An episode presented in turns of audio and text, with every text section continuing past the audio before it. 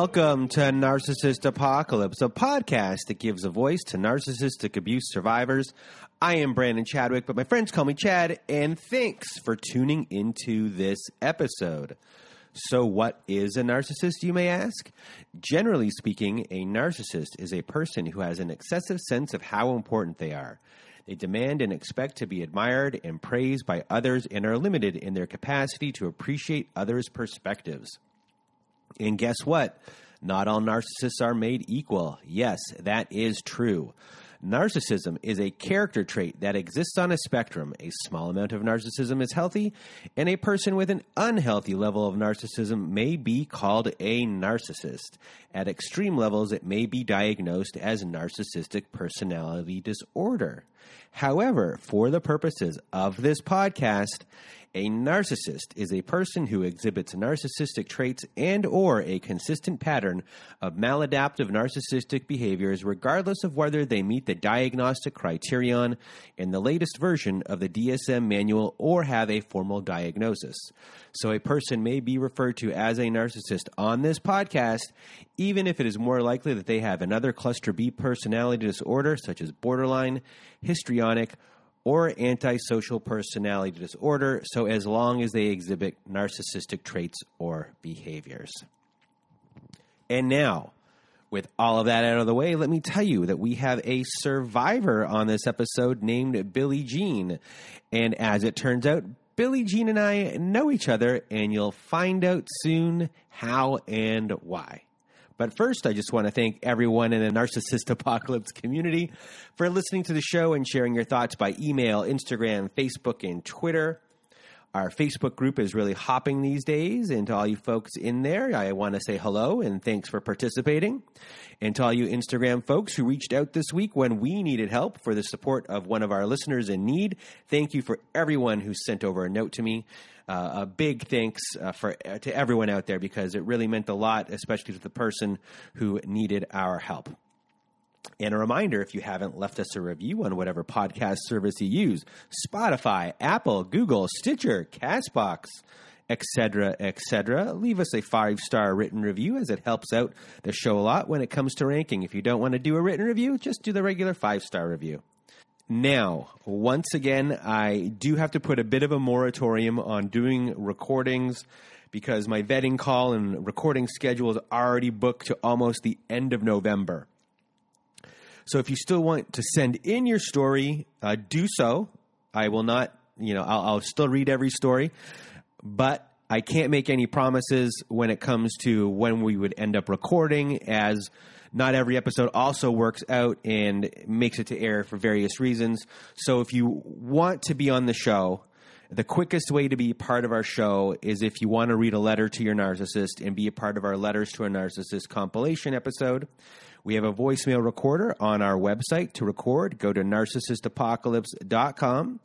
It's on the right side of the page and it's always floating around and hard to miss. There's a button that says send voicemail. Press it and away you'll go. We're accumulating these letters to have a volume two of that episode. So send in those voicemails. The sooner we have enough voicemails, the better, and we can get that show recorded. If you want myself or my old pal Melissa to read one of your letters instead, just send it to narcissistapocalypse at gmail.com and in the subject line, write to us that it is for the Letters to a Narcissist episode. What else is going on? Our first fundraiser for Layla is one quarter of the way funded so far. So thanks to everyone out there who has supported that fundraising endeavor. Layla was one of our guests. She was on our July 22nd episode. If you haven't listened to that episode, go listen to it. Layla was married to a police officer who used his power and standing in society to abuse her with no fear or repercussion. And Layla has uh, a big problem with trauma. It runs deep and we're desperately trying to raise enough money to get her trauma therapy for the year. So I'm reaching out to everyone. If you haven't contributed yet, even a dollar helps. Uh, go to our website, narcissistapocalypse.com, click on the fundraiser section, and let's help change Layla's life. Socially, this week, everyone. Are you ready for this? Socially. I was actually supposed to go to New York with a friend of mine for a podcast convention but it didn't happen. You know, sometimes I'm not paying attention. It was late at night, and we were standing on the wrong platform for the bus to take us to New York, and it didn't make it. I take full blame for this one. This was all my fault. I went in to check where we were supposed to be standing, and I will take full blame. It happens. I did take a sleeping pill exactly at the time we were supposed to get on the bus. So I wasn't that upset about it at the time and really until the next day because really I just wanted to go to sleep. So you would think at that point all of my troubles that day were behind me, but no. When I woke up the next day, I actually did feel well rested. I did a little bit of work, then wanted to take a break. As you know, I always talk about going to the movies. I went to the movies because I just love it. I was having popcorn. And, you know, the, tomorrow I'm actually going to be seeing the movie Judy with my with my mom. I just I go to a movie a week. Anyway, back to my back to my story. You know, I'm just sitting there in the back row of the theater. I like sitting in the back row. I'm calm. I'm relaxed. I'm eating popcorn one kernel at a time with the grace of a swan, everyone. I'm not even mowing it down, just one kernel at a time. All of a sudden, I'm pelted in the face with a handful of gummy bears by a group of teenage girls who were in the same row as me, just like 10 seats down. There was like six of them. and I'm laughing about this now. One of them, orange gummies, actually stuck to my neck. Was this funny? Yes. Was I in the mood for it this day? Not really. You know, when I told the story to one of my friends, well, a lot of my friends, they were all in hysterics about it. And specifically, one of my friends, Doris, uh, Doris, she uh, had a really good chuckle at, at my expense. So if you're listening, laugh it up, my friend. I know you listen to the show. So that was kind of my the way my week ended, and uh, it was just one of those weeks. So now I'm just going to get out of my own way after that story. Here is my interview with Billy Jean, and I'll check back in with you when it is all over. Welcome to the show, everybody. With me today, I have Billy Jean. How are you doing, Billy Jean? Hi, I'm good. Uh, I'm good today. Today's a good day. Today is a good day. and for everyone out there listening, Billie Jean isn't just a guest on the show, she is also the chairman of the board of this podcast. you were a listener who reached out one day and uh, started helping me and behind the scenes with this podcast. And I am forever grateful to you, not just because you uh, help me grow this podcast and give me guidance, but because you are my true friend of mine now, I love having you in my life. And you also have given me a sense of confidence that I never had before. You believed in me, and it's something uh, I've always struggled with. So I thank you for doing that uh, for me. And uh-huh. you're the best. You're Thank the, you. you. Oh my God. You're That's my, so you're, sweet. I'm... you're my president. Thank you. And I feel the same. I mean, it's been such a journey and you showed so much kindness and uh, empathy. Uh, I had never seen that from a pure stranger when I reached out to you uh, with my situation, uh, I was deeply, deeply moved and touched. And after that, I, I would do anything for you. You're my friend for life. So I'm happy if I uh, if I helped, and you certainly help me all the time. And thanks for having me on the show. Well, I'm thrilled that you are here. And I guess the one thing that we want to uh, say before we begin that English is not your first language. Exactly. And so bear with me so, if I'm looking for words or if I don't use the right ones. I'll try and help you out if you have a question on a word, but I don't think we're going to get there. I think you, uh, to me, I've never noticed a thing. But um, anyway, now I'm rambling. And I'm just going to get out of my own way and your way. And I'm sure you always wanted this to happen. The floor is now yours. Thank you. Um, thanks for everything. Thanks for uh, letting me share my story.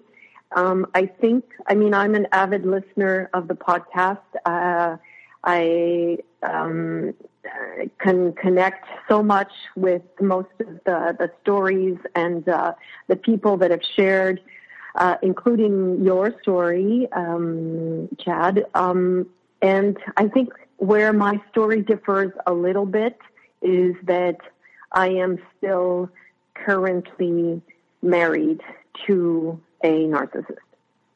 Um, so how does that happen? How did I get here? Um, and what are what are my next moves? I guess is uh, is a little bit something that I wanted to share. Um, the reason I really wanted to share, uh, it's important for me, and it's sort of a gift to myself because I'm actually um, recognizing and allowing myself to to feel like I, um, everything that uh, that's been happening to me um, throughout my whole life in this situation. Because what I was just telling um, Chad before this is that I realize uh, that I am definitely a serial narcissist dater.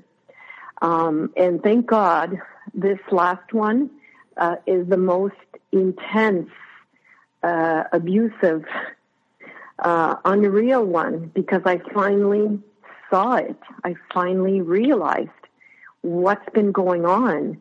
And it's forced me to look inside and, and really get on a journey because, you know, what I discovered is that it was never about these narcissists.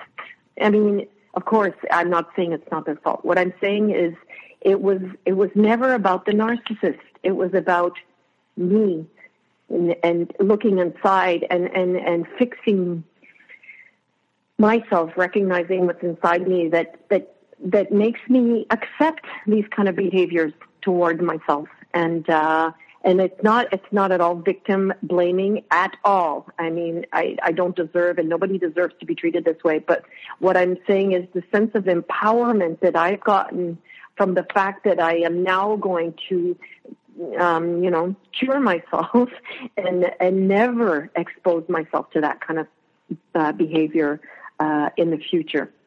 I don't know if that's clear, but um, it's it was important to me, and um, I think that to understand how I ended up in this this relationship um, that's uh, I'm still uh, struggling to get out of.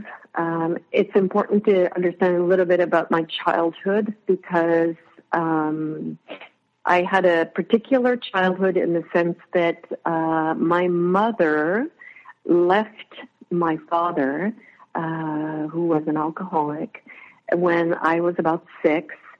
Uh, I was an only child, and uh, basically she left me with him. She just uh, took off and moved to another country. So um, that was uh, difficult in itself. Um, the the separation from her was very um, painful, and I, it's almost like I didn't really know my father before she left. I don't even remember him. Like he didn't even he wasn't even part of the picture.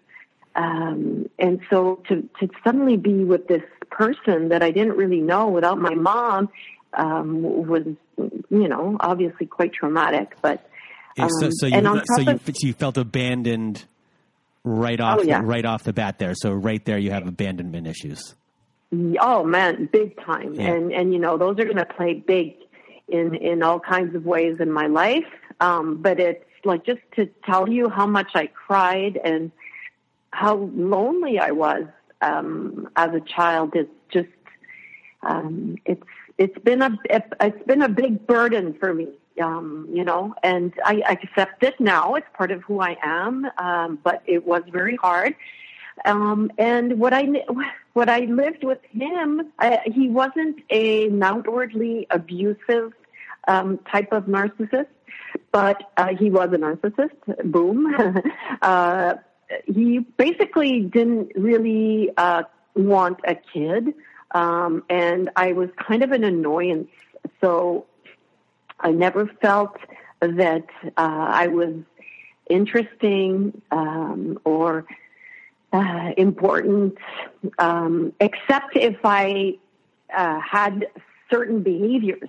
So um, if I excelled at something, or I was extremely good in school, or if I could, uh, you know, bring in something that he could then use uh, to brag to his friends or his many, many, many, many girlfriends, then I was useful.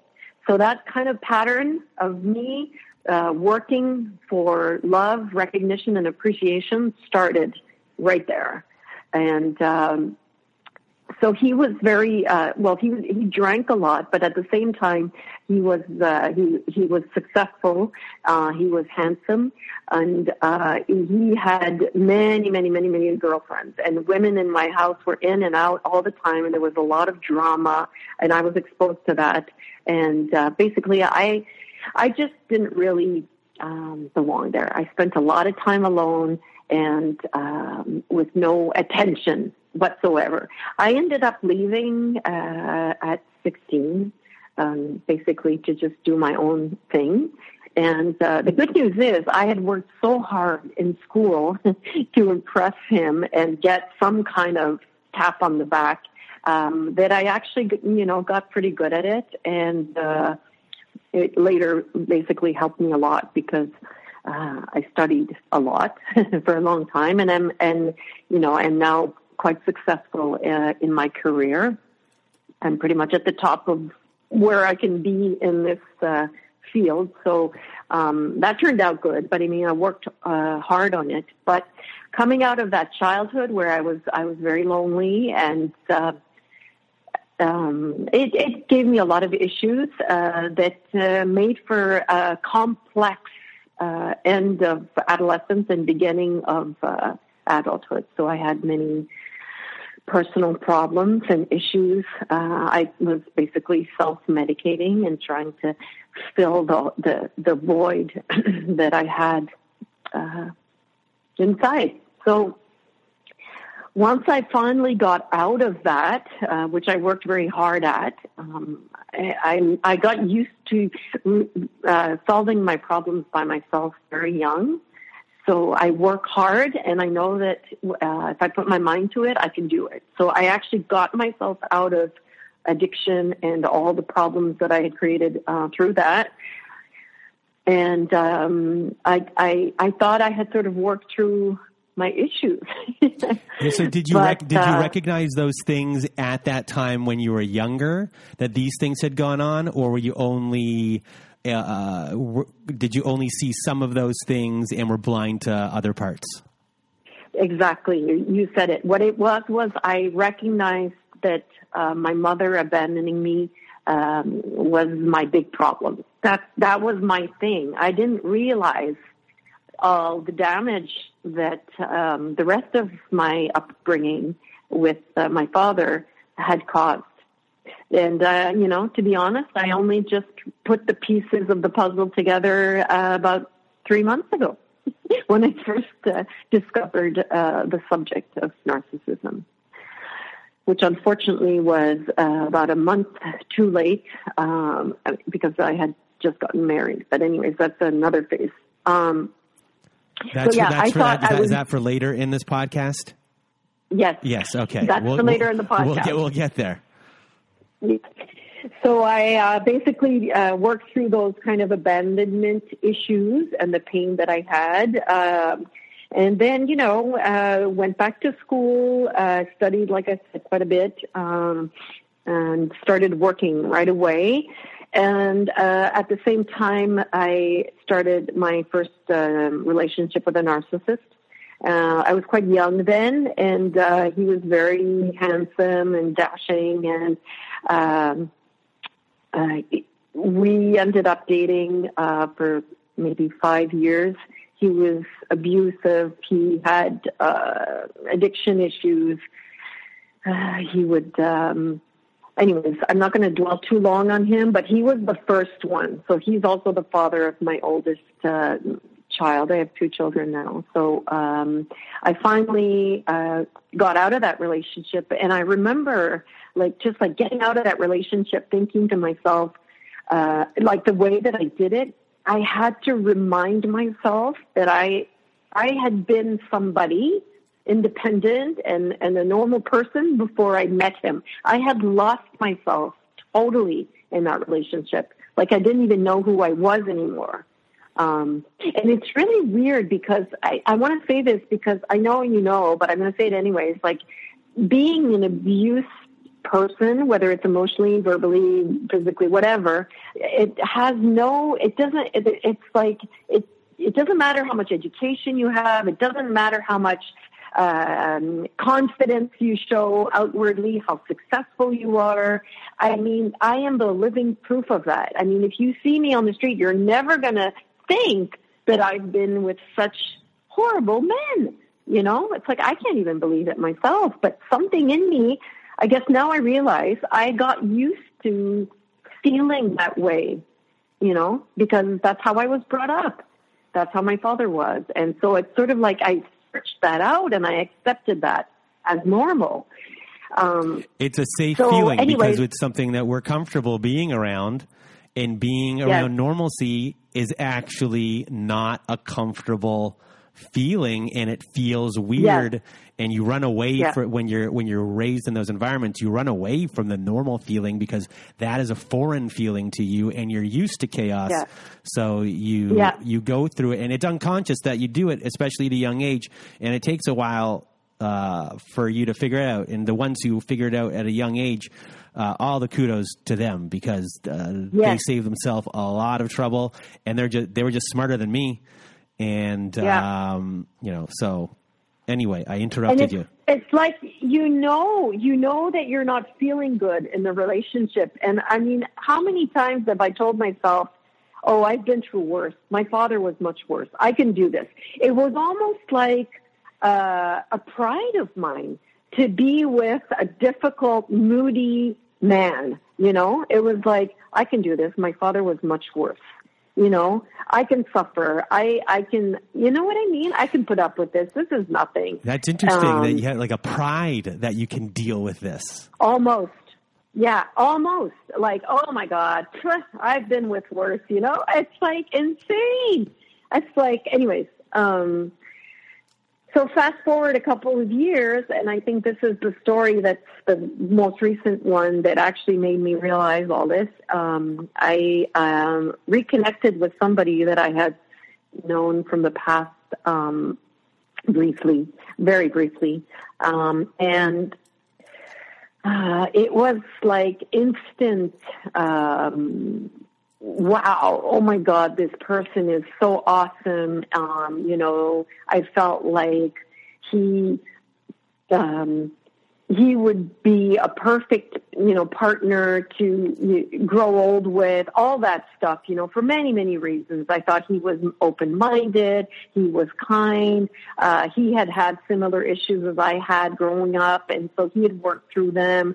Um, and I thought, wow, that's so cool. Uh, you know, somebody that I can really relate to. Um, and you know, they say like um, I've been reading the books now around narcissism, and uh, I mean, it's almost like they wrote the book for this guy. He is textbook. Everything, check the list. It's exactly how this person is. But I didn't know that. But anyways, and it, so in typical fashion, uh, the love bombing started, and it was next level love bombing. I'm talking uh, whisking me away to Malibu, uh, New York, um, buying me expensive shoes, Louboutin shoes, and you know uh, Chanel bags, and uh, always like these surprises, like these little attentions. Like we'll, we'll we'll we'll rent a place, but he'll go first, and he'll light like candles. He'll put beautiful flowers everywhere. Um, tell me that I'm the most incredible woman on earth and I'm a soulmate and you know it, was like such intense charming and sweet and, and incredible chemistry and connection. I mean, I was completely swept off my feet. And, you know, I thought I deserved it. I was like, yeah, but I am, I'm, I'm not, I'm a good catch, you know, I'm, I'm attractive enough. I'm successful. I'm in a good place in my life. Uh, and I thought, you know, finally life is bringing me the person that I really deserve, you know, after all these, you know, am I going to say assholes? Anyway, um, so, uh, and, uh, it didn't take me long to get the proverbial red flags and um, the and to not listen to them. Obviously, um, like I think like after the first weekend that we spent together, uh, he was talking about marriage, and I was like, "Oh, that's quick." Like I don't, I've never been married. I never wanted to get married, and I was like, that seems a little quick. but, you know, you're so swept up in it. It's the, I don't know if you were talking about this, Chad, uh, the other day, but it's the whole analogy of boiling a frog, you know? You slowly put the temperature up, and the frog doesn't realize it until the water's boiling and they're, you know, they croak or whatever. So it's the same thing. It's like you, like you go into it thinking, oh, this is a little weird, but you keep going you know, oh, that's a little bit more weird, more weird, until you're not, you're too, you're, you're too far in. Um, that's kind of the image that I have for this whole story.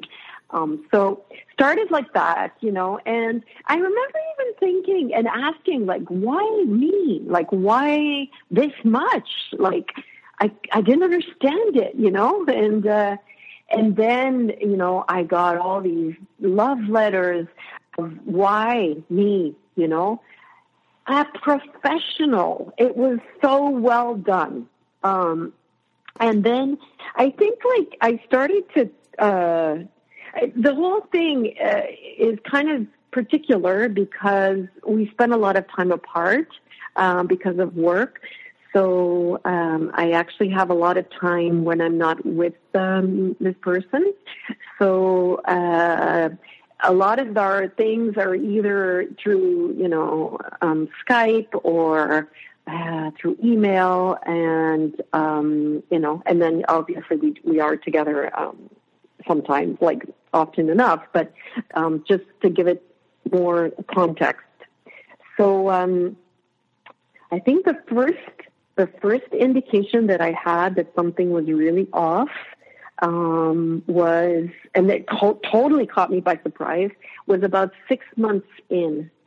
And uh, I had invited some friends over that are really, really good friends of mine. Um, that, and it was like the first time that I was introducing uh, him to my good friends, and I was really excited about it. And he knew, and I prepared this nice, beautiful dinner, and they were actually driving in from uh, somewhere, uh, about an hour and a half away, and then we were waiting for them. Um, and um, in parallel, uh, he had been, you know, um, struggling with uh, smoking and quitting smoking. Um, I just want to put that in there because it becomes important. But so uh, let's say I was expecting them around six, and around um, five thirty, all of a sudden he says to me, "I'm going to go lay down. I'm going to take a nap," and I'm like. Uh, okay, they're like arriving any time now, and I was expect. I don't know. I thought you would come and be there to greet them or, you know, anyway. So he's like, yeah, but I'm not feeling well and I'm just going to take a nap. And he sort of slams the door. And I'm like, what? Like, who is this? I've never seen this person, you know? And I don't remember which one of your, your, the people on podcast mentioned, but there's like this look that comes into their eyes, you know? And all of a sudden you're like, oh my God, I don't know this person. So that's like the first time that that happened. And so he, he laid in the bed and, you know, sure enough, half an hour later, these good friends arrive and they're like all happy. They really care for me. They're happy to meet this person that I've been talking about. And I'm like, oh, you know, he's, he's laying down. Um, he's not feeling well and I'm just going to go wake him up now. So just hold on for a second. So I go into the room and he's not sleeping. He's, he's like lying on the bed on top of the covers with his phone and, um, really not sleeping. So I'm like, Hey, my friends are there. Do you want to come out to see them, to meet them? Um, and he just glares at me and he says, absolutely not. I am not feeling well and I am not coming out of this room. And as a matter of fact, I'm going to take some sleeping pills and I'm going to sleep right now. And he gets up and grabs these sleeping pills out of I don't know where and takes them and uh and then like gets under the blanket and like pulls the blanket over his head and that's it.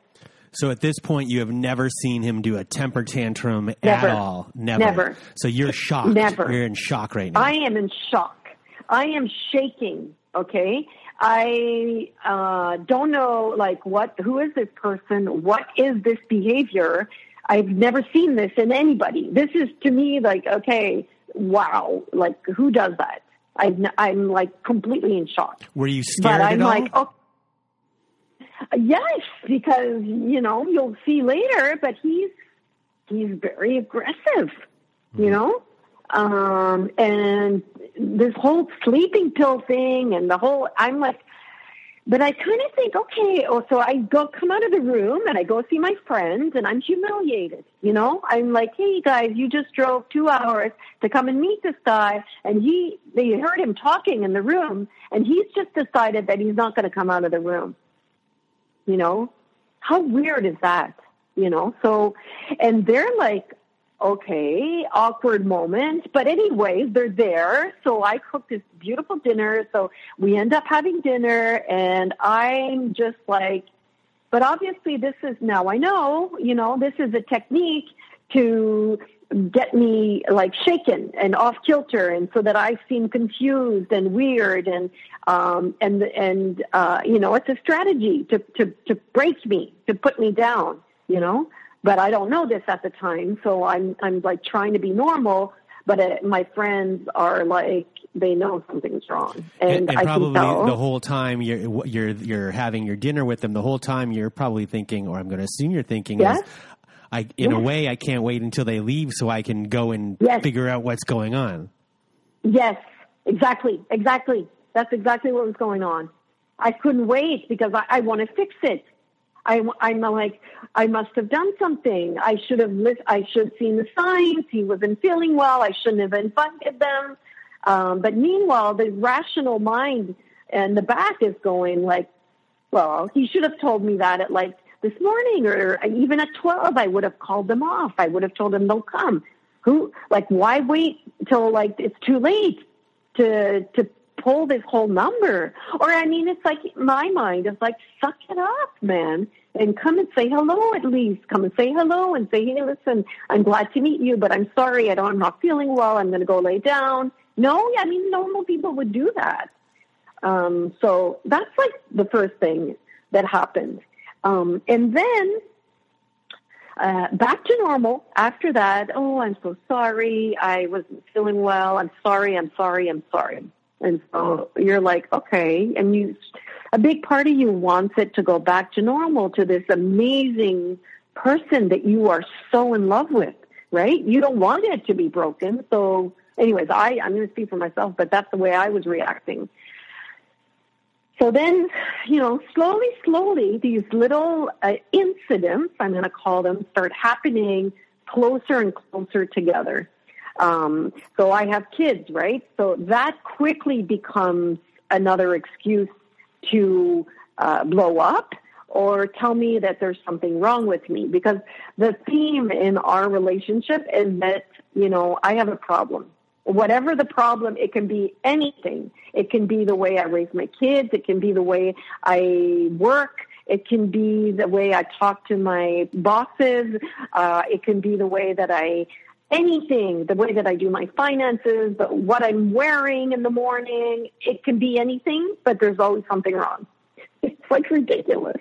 You know, when, you, when I say it, it's ridiculous, but remember the slow boiling frog. And so, at this point, uh, the whole thing with my kids uh, comes up, and um, I remember like we're on a vacation, and this is about not even a year in. Uh, the first time that I'm bringing my kids into the picture, and we're on a vacation uh, in LA, and uh, we've got like a nice place that we're staying in. Uh, everything's great. Everybody's in a good mood, uh, except him. And all of a sudden, it starts getting worse and worse and worse. He's being impatient with me. He's snapping at me. He's ignoring me. He's uh, he's making he's being condescending with me. Slowly, slowly, and then he pulls the whole uh, "I'm tired. I'm going to go for a nap" thing again at that time around dinner time one night when I'm there with the kids, you know, and I'm like, okay. But now it's like, okay, they're, they're not friends coming over. It's just the kids. And, you know, I can tell my kids, hey, wait a minute, I'm going to go see what's going on. So I do that and I go downstairs and then I like put my hand on his shoulder and I'm like, hey, are you okay? And he whips my hand off his shoulder. And he's like, don't touch me. And I'm like, what? You know, it's like every time, like I don't, I don't know what's going on. You know, it's like it's like Jekyll and Hyde. It's it's a crazy thing. It's a it's like a, I don't know. It's like I'm sure your listeners understand because they've probably seen it, but it's just insane. And so, uh, and then he starts on this whole thing that um, the I I really need to see a therapist with my daughter. My daughter is, you know, she's not right. I'm not right. The dynamic between us isn't right.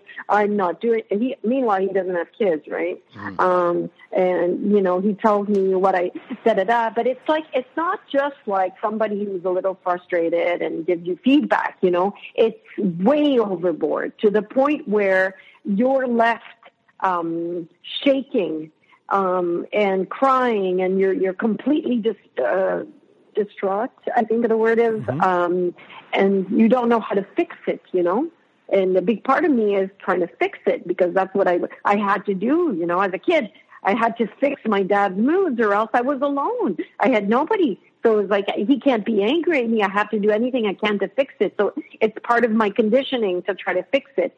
But then he'll shut me off, and then he just you know, last time he took the sleeping pills, and this time it's, it's just like, you know, just get out of here. You know, I want to sleep. Uh, so okay. sleeping was his form yeah. of silent treatment. Exactly, silent yeah. treatment. And then the next, so the next day, silent treatment again. He's angry. Uh, he'll he'll dismiss me. I'll try to talk. Uh, he'll just say crazy shit. Like it's just crazy. And you're like, this is crazy. What are you talking about? And it's like, oh, you don't want to look at yourself. Uh, you've got so many issues that you're blind to it. Um, you so you start slowly thinking.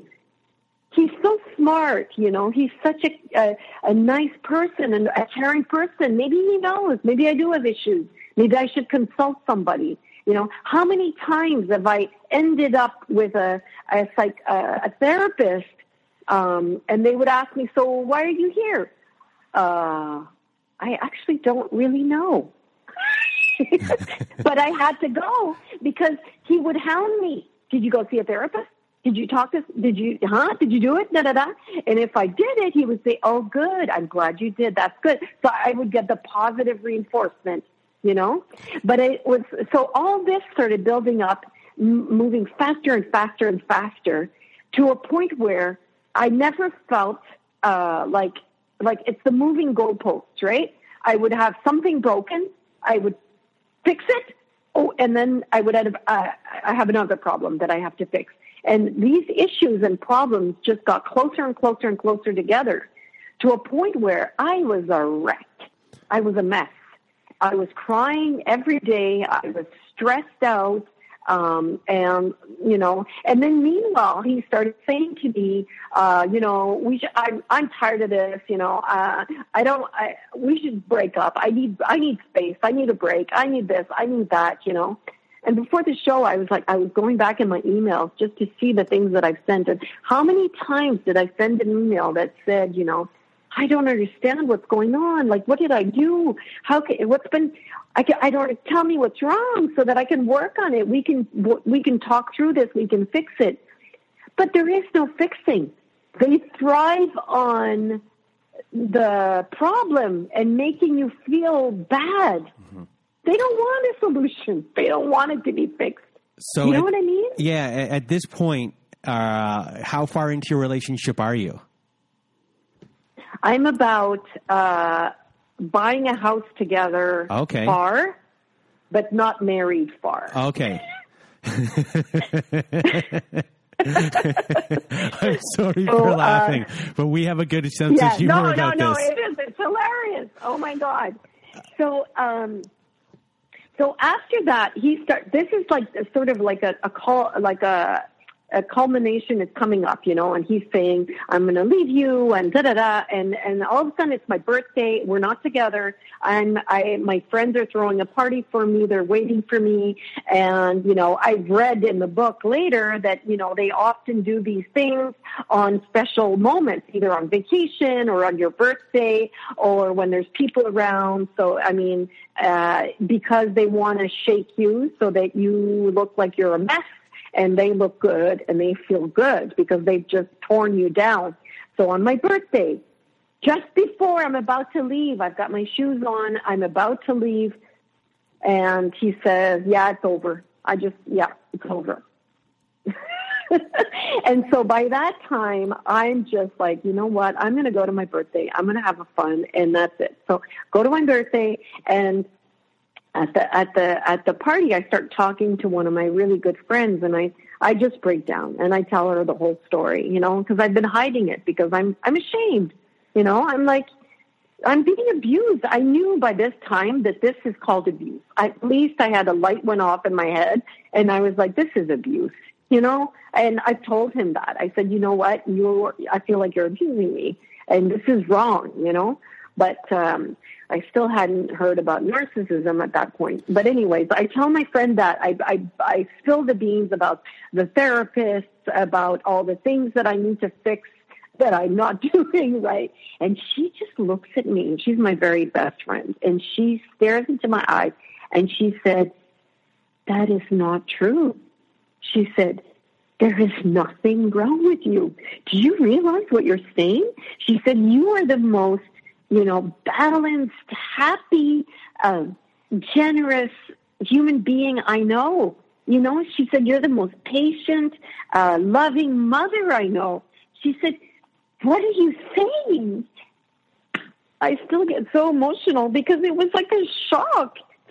You know, he had me believing that.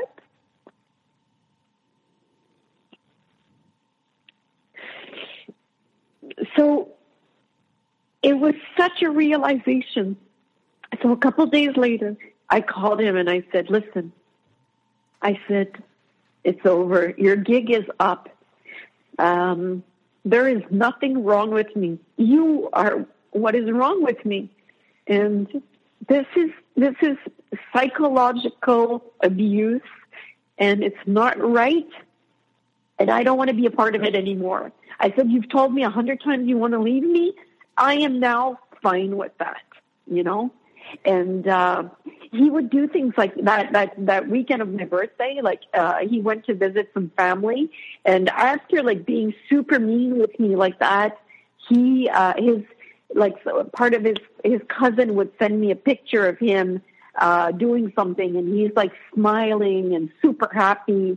And I was like, how can you be happy when we're going through this, you know, and now I know because he doesn't care, right? Mm-hmm. He's he's mean and enjoys it, and so after after my friend sort of shook me out of that, I was like, it's over. I don't want this anymore. Da da da. So lo and behold, um, I had just been discarded, and I had discarded him back, right? And then, unfortunately, I hadn't read the book, so he called me back and he's like, I just wanted to say thank you. And I'm like, what? Yes, thank you. You know, I finally saw the woman that I've been in love with come out, you know? You're finally affirming yourself. You're communicating. You're learning to stand up for yourself. And I admire that. You know, I, it's like, and I'm so sorry, and this and that was causing me stress, and you know, I didn't tell you, but all this has been going on, and that's why I've been so rough and mean, and blah blah blah blah blah blah blah blah blah. And I'm like, oh, okay, well, maybe I was wrong, you know. And yeah, this is like the part in the horror movie where the girl goes back in the house and there's a guy with a chainsaw and a mask behind the door. And you're like, no! he got you. He was a, it was a great move. Uh, like that's a great line he pulled on you right there. Yes. And he Thank got you. He that got was you. his word. He, yeah. And, and wait, wait, it's not over. Because then he said, you know, you are such an amazing woman, and the only thing that I want, if I had one wish for the rest of my life, for you to be my wife. And how are you feeling when that happened?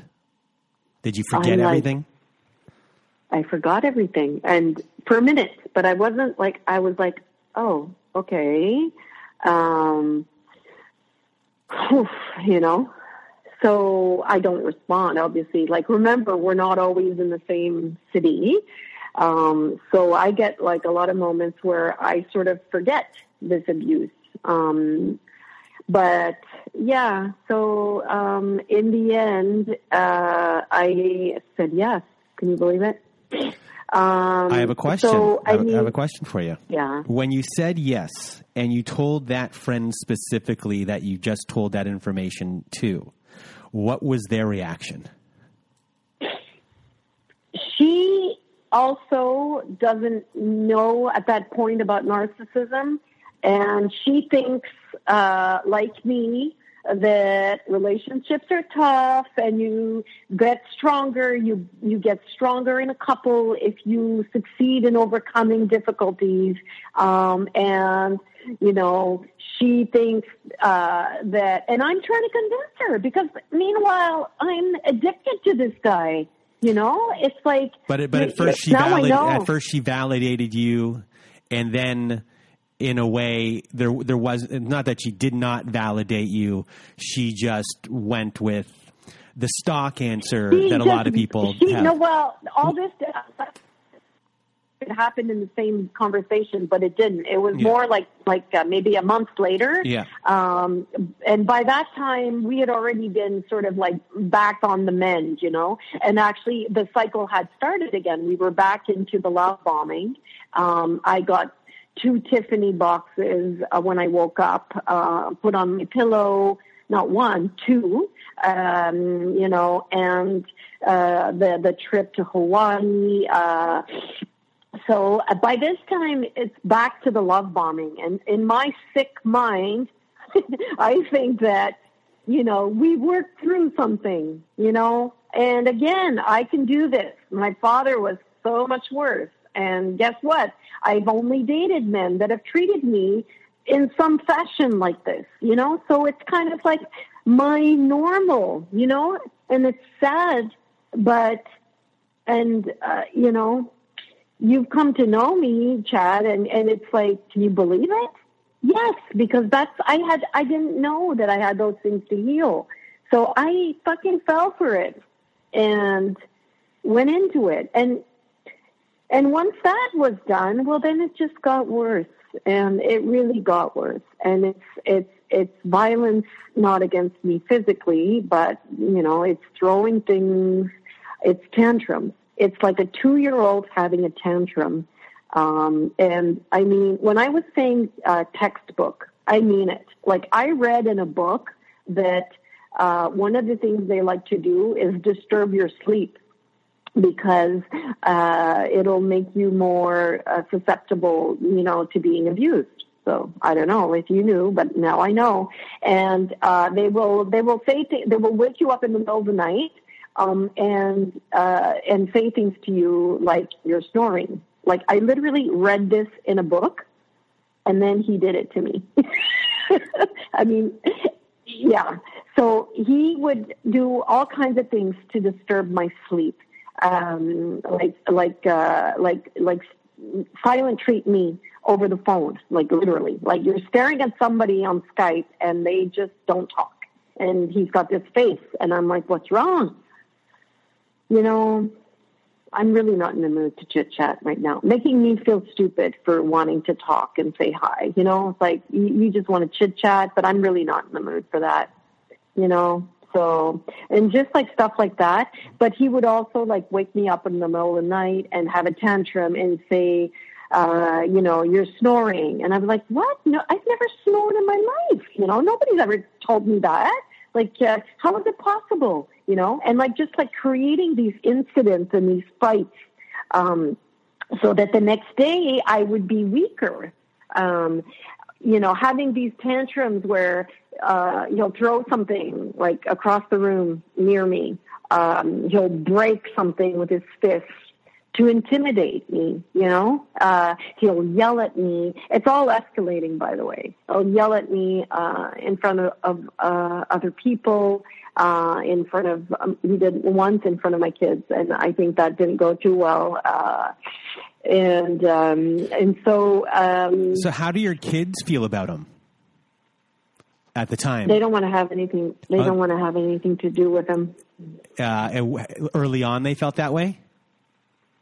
No, they were in the beginning. They were, you know, they were like me. They they just saw the the, the charming, amazing human being that may or may not exist under this whole layer of narcissism. I don't even know anymore. You know, if there is a real person underneath there, and if if if if any of what I felt or saw is true, I don't know. I really don't know. But your kids and have seen it with their eyes firsthand now, and they want nothing to do. My it. My oldest daughter, my youngest daughter, uh, hasn't seen it, but my oldest daughter was exposed to a very uh, violent kind of incident, um, and um, she basically wants nothing to do with him anymore. And she really doesn't understand that I'm not. But I mean, she understands my process, and she's 100% behind me She's an amazing person, and I'm so grateful that she doesn't have the same issues that I have, you know. Um, but the, the last time that there was a big explosion, we were actually uh, expecting a whole bunch of people. And I, again, it's in the book. Uh, they'll do this when you're about to have a party or a guest or something so that you look, uh, again, like completely lost and weird and they seem super confident and, and, you know, so he'll yell at me and shout at me. And like two minutes later, like the doorbell will ring and he'll grab my waist and uh, open the door and introduce me. Uh, have you met my beautiful wife? Like, I'm serious. It's like, it's like a bad movie. I'm sure. Um, uh, so, do you feel gross when that happened? Yes, yeah. because I'm. I wish, like from the like inside out, you just felt. Ugh. Yes, Yes, exactly. And that's one of my issues. I do feel gross for accepting people to to treat me that way, you know? In that time, my daughter was there. She wanted me to leave. And I couldn't do it. I just couldn't just leave. But in a way, I'm glad I didn't because that day I actually went to the to the to the gate to greet some guests, um, and I saw a really old friend, and uh, he just saw. He's like, "What's wrong?" You know, he said, "You don't look good, Billy." And uh, and I told him the whole story, and he said, "He sounds like a narcissist." And I said, What is that? And he said, I'm going to send you a couple of articles. And so he sent me some uh, some things, and uh, I started reading, and I couldn't stop. I was like, it was all of a sudden, it was as if a, a veil lifted off my mind. But all these years of just like smog in my mind just lifted. And all of a sudden it was like, oh my God. And then I couldn't get enough. And then that's when I found you. And, uh, and you started giving me information. And, uh, you know, all of this is, is just, a couple months. So that's why I'm still in this situation. So, one of the things we talk about a lot that a lot of people probably go through are the subtleties that when yeah. you have the, I guess, not the love bombing, but he's being nice to you. That yeah. there's still the subtleties that go on where yes. you, you, know you're you're back in it and you're you're thinking to yes. yourself maybe it's not that bad but you yourself yes. have been doing a lot of work and yeah. uh, watching for these small little things that add yeah. up into a, a, bigger thing. So can you, for everyone out there who might be yes. not really not realize that they be might be going through the exact same thing because they might not have the giant blowups, but can you explain the little things that have been going on that you've been paying attention to? And I think you've been journaling it, correct? Yes, I have been. I mean, what I'm doing right now is, I mean, remember, I have the advantage of space um, because of my work. And so I, I have a lot of time where I can regroup and, um, the, the, what I've been doing is just working on healing myself, um, giving myself, you know, love and, uh, you know, acceptance. And so I've, I've just been, I want to get really strong uh, for the next phase because I know it's going to be difficult. And I mean, I, you can hear it's still it's emotional, um, but but I'm happy. I mean, I sound really sad, but I'm actually so grateful in a way for this because it's just like it's like somebody has been somebody handed me the key to unlocking, uh, you know, a happier me um, and a happier future because now I know what I need to what, what I need to realize and fix. So meanwhile, um, you know, I, I I'm still caught up in this whole thing of of hoping and and uh, and trying to discern. So yes, I have been journaling, and what I've noticed is for my my particular type of narc, uh, it's all about control uh, and controlling my behaviors, and the control comes in layers. Um, and so it's very subtle. Some some are very explosive, but those don't happen every day. So let's say on a day to day basis, like on a good day, uh, the little control layers will come in the form of, uh, for instance, uh, uh commenting on what I'm wearing.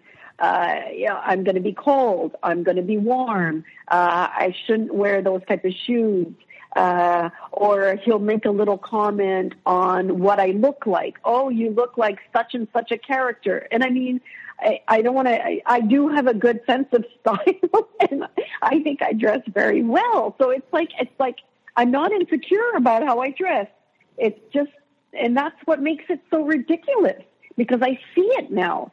So it's all these little comments, you know, about, uh, oh no, today you should wear makeup or don't don't do your hair because we're going to go do this activity and so it's just like this control um, and then another layer is the whole like condescending uh, talking down to me all the time there's no way to have like just like a constructive conversation about something uh, that he that, that that this person would notice. I mean, I'm glad to get feedback. You know, if I'm not doing something right, I'm glad for somebody to say, "Hey, have you thought of doing this? It might be interesting." But instead of saying that that way, it'll be like, "I can't believe that you're not doing that.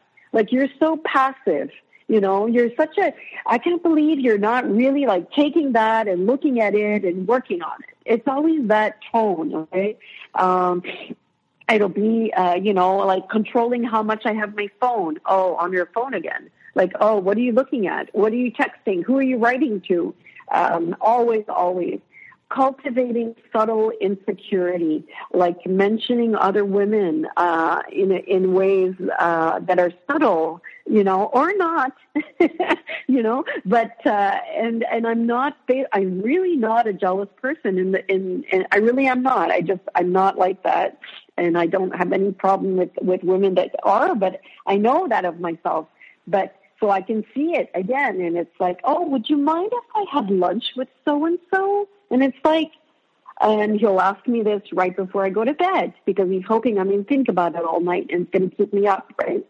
Um, or uh, you know, like making me feel stupid about something. If I ask a question, it's like to look at me like, can't believe you're asking that question. That is such a stupid question. He's not going to say that, but I see it in his eyes, right?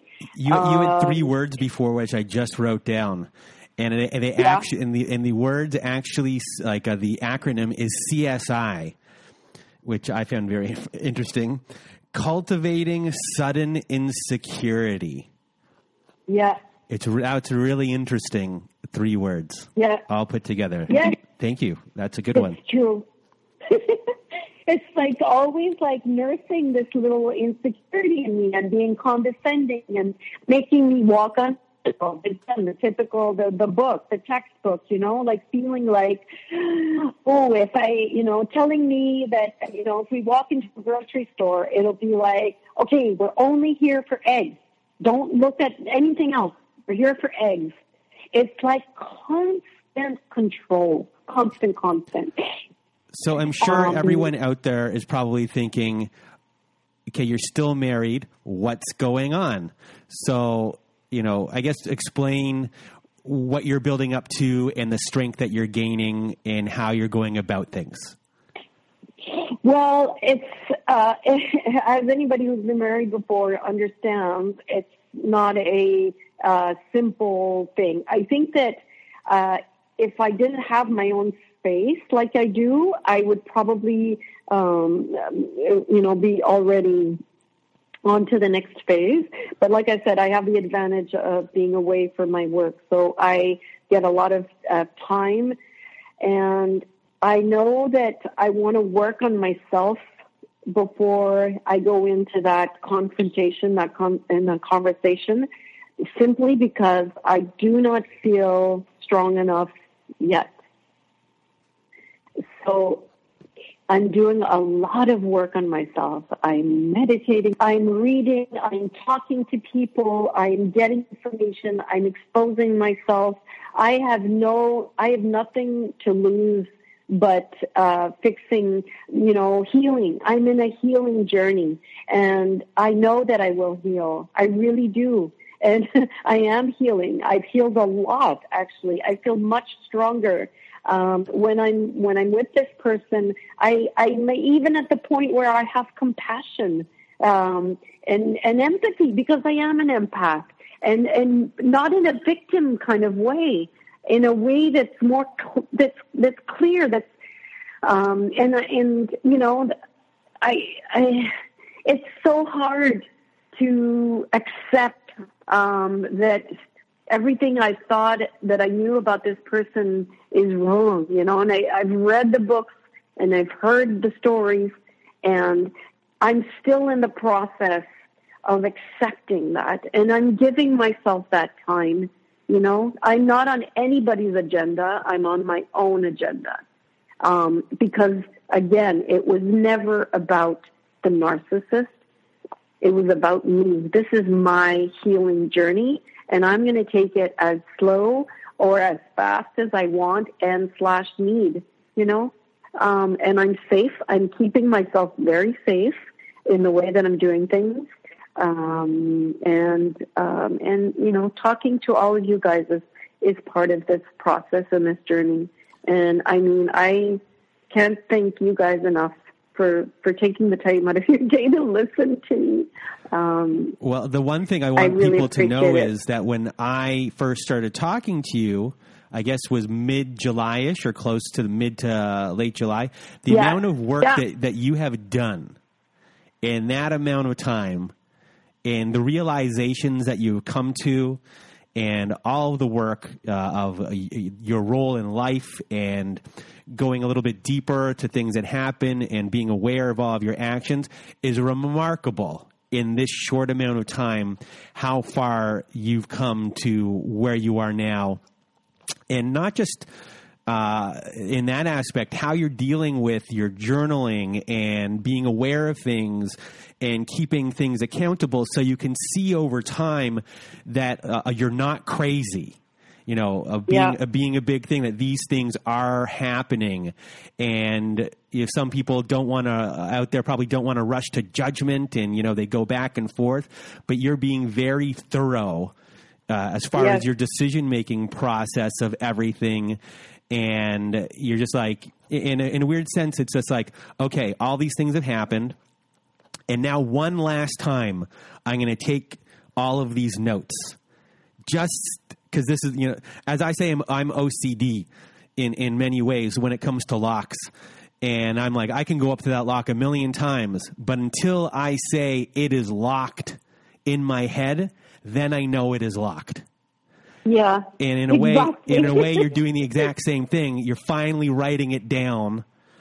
So yeah. by the end of that book, you're like, this door is locked. This is over. Now I can actually sleep or rest. Exactly. Or, or ex- exactly. Or exhale. I mean, that's why you're my friend. you understand? It's true. That's exactly what I'm doing because it's. It, I'm very thorough, and like I said at the beginning, I mean, my childhood was, was what it was, but it, it had one good side effect is that I'm very driven and self-determined, and when I know there's a problem, I'm going to fix it. and so um, I'm even having dreams about it. I wrote to you the other day and I was like, oh my God, I had a dream. And it's like the feeling is clear inside me. It's like I'm, I'm thorough. Thanks and, for noticing. and the other thing, which I found interesting in our conversations, is I guess different things that you might want to do with the rest of your life or how this has opened your eyes to an other way of life that maybe when it comes to work or how you think that your future what happens after this that you're manifesting these other types of dreams um, as far as what your values are?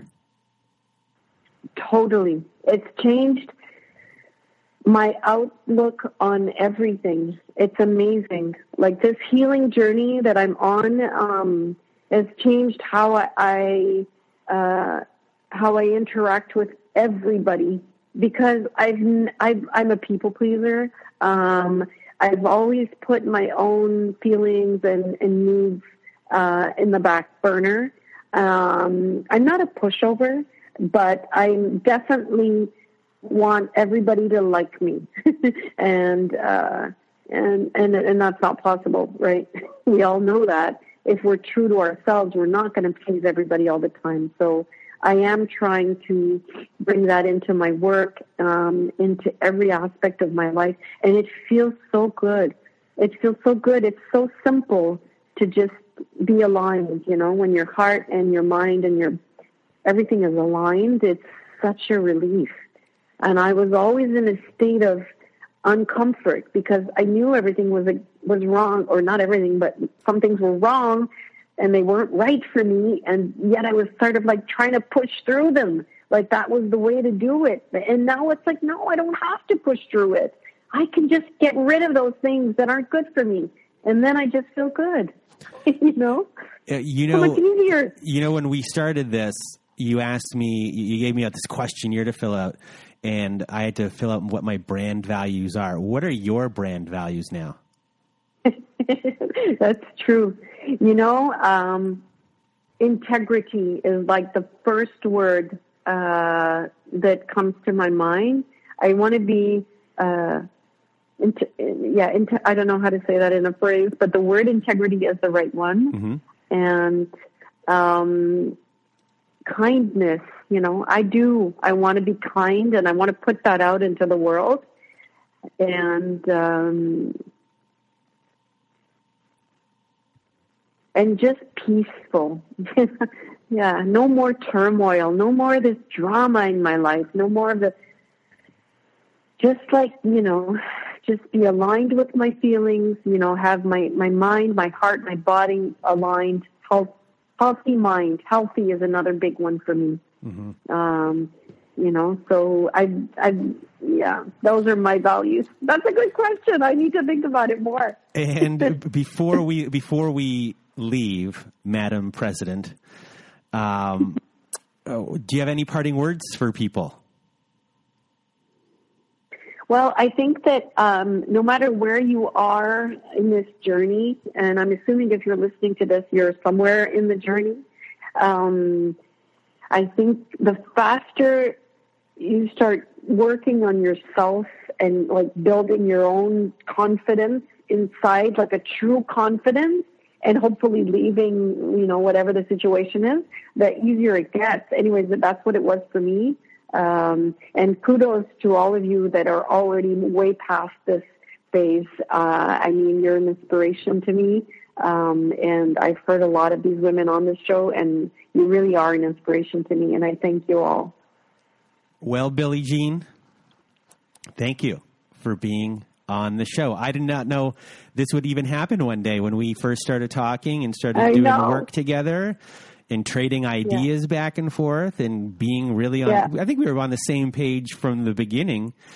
Um, yeah. You know, being part of my life, being part of the podcast. This has all been an unexpected, uh, you know, benefit to doing this yeah. podcast of, of meeting people like you and everyone becoming part of each other's lives and you really become a part of mine. And uh, from the bottom of my heart, I love you. I love you being in my life, and uh, thank you for being on the show today. Um, you know, during during your episode today, I you know I got goosebumps in a lot of spots. Um, and you know you're you're just a good person, and you deserve the best. Yeah. Thank you, and I feel the same. Thank you so much. So for everyone love out you. there, I love you too. and so for everyone out there who is listening, good night from me. Good night from you. Yeah, that's it. and that's it. Uh, have a good one, okay. everyone. Bye. And that was my conversation with Billy Jean, my boss, my friend, the chairman of the board of Narcissist Apocalypse. I hope you enjoyed that interview. I love doing that interview. We, you know, we've grown as friends in the short amount of time we've known each other. And before I leave, I just want to thank Billy Jean again. I also just want to remind everyone again about our fundraiser for Layla at narcissistapocalypse.com. Go to the fundraiser section. Also, uh, you know, jump onto our Hoppin Facebook group. Am I dating myself by using the word hoppin'? Uh, which is a, it's different from our Facebook page. You can be found, or the sorry, the Facebook page, the Facebook group can be found at facebook.com slash groups slash narcissist apocalypse. Also, we're going to be winding down our Reddit page as no one's really using that page, and our Facebook group is doing uh, really well because it's a closed group. More people are interacting in that environment. So, uh, the Reddit page, don't go there for now. I'm going to figure out what to do with it go to our Facebook group if you want to be interactive with us. And lastly, once more time, if you want to read a letter to your narcissist, we have a voicemail recorder on our website to record. Go to narcissistapocalypse.com. It's on the right side of the page. It's always floating around and hard to miss. You know, click on it, send your voicemail. It records up to about five minutes. You can record more than once, twice, three times, as, as much time as you need. We're accumulating these letters to have for volume two of that episode. So do that so we can get that episode as quick as possible. And now, that is it, everyone. Be well, and bye for now.